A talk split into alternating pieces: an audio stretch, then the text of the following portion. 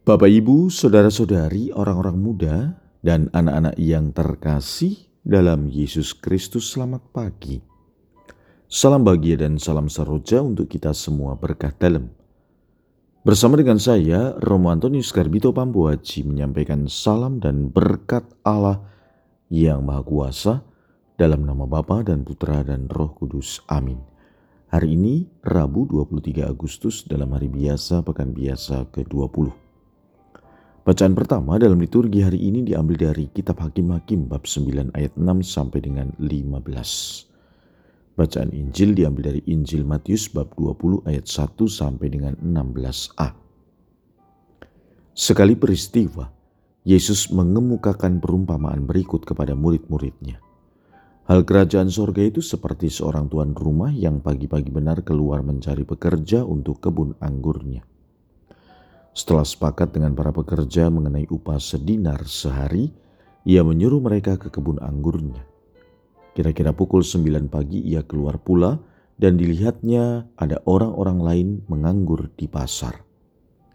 Katanya kepada mereka, Pergi jugalah kalian ke kebun anggurku dan aku akan memberimu apa yang pantas. Dan mereka pun pergi. Kira-kira pukul 12 dan pukul 3 sore ia keluar pula dan berbuat seperti tadi. Kira-kira pukul 5 sore ia keluar lagi dan mendapati orang-orang lain pula. Lalu katanya kepada mereka, Mengapa kalian menganggur saja di sini sepanjang hari? Jawab mereka, tidak ada orang yang mengupah kami. Kata orang itu, pergilah kalian juga ke kebun anggurku. Ketika hari sudah malam, berkatalah tuan itu kepada mandornya, Panggillah sekalian pekerja dan bayarlah upahnya mulai dari yang masuk terakhir sampai kepada yang masuk terdahulu.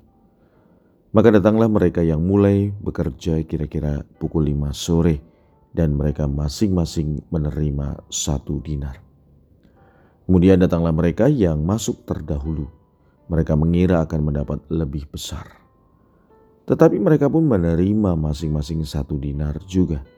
Ketika menerimanya mereka bersungut-sungut kepada Tuhan itu katanya. Mereka yang masuk paling akhir ini hanya bekerja satu jam. Dan engkau menyamakan mereka dengan kami yang sehari suntuk bekerja berat dan menanggung panas terik matahari. Tetapi Tuhan itu menjawab salah seorang dari mereka, Saudara, Aku tidak berlaku tidak adil terhadapmu. Bukankah kita telah sepakat sedinar sehari? Ambillah bagianmu dan pergilah. Aku mau memberikan kepada orang yang masuk terakhir ini sama seperti kepadamu. Tidakkah aku bebas mempergunakan milikku menurut kehendak hatiku? Atau iri hatikah engkau karena aku murah hati? Demikianlah yang terakhir menjadi yang terdahulu dan yang terdahulu menjadi yang terakhir. Demikianlah sabda Tuhan.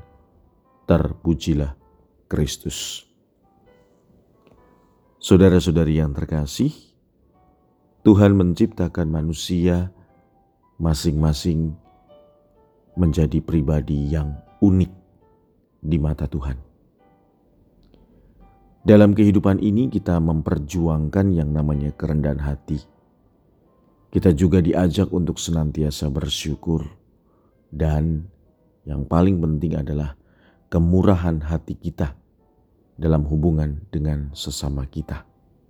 Karena akhirnya karunia dan kasih Allah tidak dapat diukur dengan standar dunia, melainkan melalui pandangannya yang sempurna. Ada beberapa hal yang bisa kita renungkan dari kisah perumpamaan Yesus hari ini. Yang pertama, bicara tentang kasih karunia Allah. Sabda Tuhan hari ini mengajarkan kepada kita tentang kasih karunia Allah yang tidak terbatas. Dia memberikan hadiah dan berkatnya tanpa memandang latar, latar belakang dan atau usaha kita. Yang kedua, kita harus melihat bahwa keadilan Tuhan itu berbeda.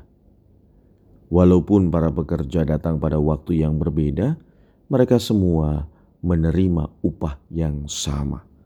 Hal ini mengingatkan kita bahwa Allah memiliki standar keadilan yang berbeda dengan kita manusia. Yang ketiga, bahwa dalam kehidupan ini kita diajak untuk tidak membanding-bandingkan. Karena dalam kisah ini, pekerja yang datang lebih awal merasa kurang dihargai. Ini mengingatkan kita untuk tidak membanding-bandingkan diri dengan orang lain, karena nyatanya Allah melihat nilai unik dalam setiap individu. Yang keempat, seperti yang tadi saya sudah katakan, bahwa kita memperjuangkan kerendahan hati. Sang pemilik kebun anggur mengambil inisiatif untuk mencari pekerja yang belum mendapatkan pekerjaan. Hal ini mengajarkan kepada kita untuk memiliki sikap rendah hati dan siap melayani tanpa harus diingatkan. Yang kelima, bersyukur atas karunia yang kita terima. Saat menerima upah yang sama, sebaiknya kita merasa bersyukur atas karunia Tuhan tanpa memandang apakah kita merasa layak atau tidak layak. Yang keenam, kita juga diajak untuk belajar memberi dan mengasihi. Seperti sang pemilik yang murah hati, kita juga dipanggil untuk memberi tanpa syarat dan mengasihi tanpa memandang balasan sebab kasih itu adalah berkat dari Tuhan. Nah, saudara-saudari yang terkasih, marilah dalam kehidupan ini kita memperjuangkan hidup sesuai dengan kehendak Allah. Pertama, memperjuangkan hidup yang rendah hati.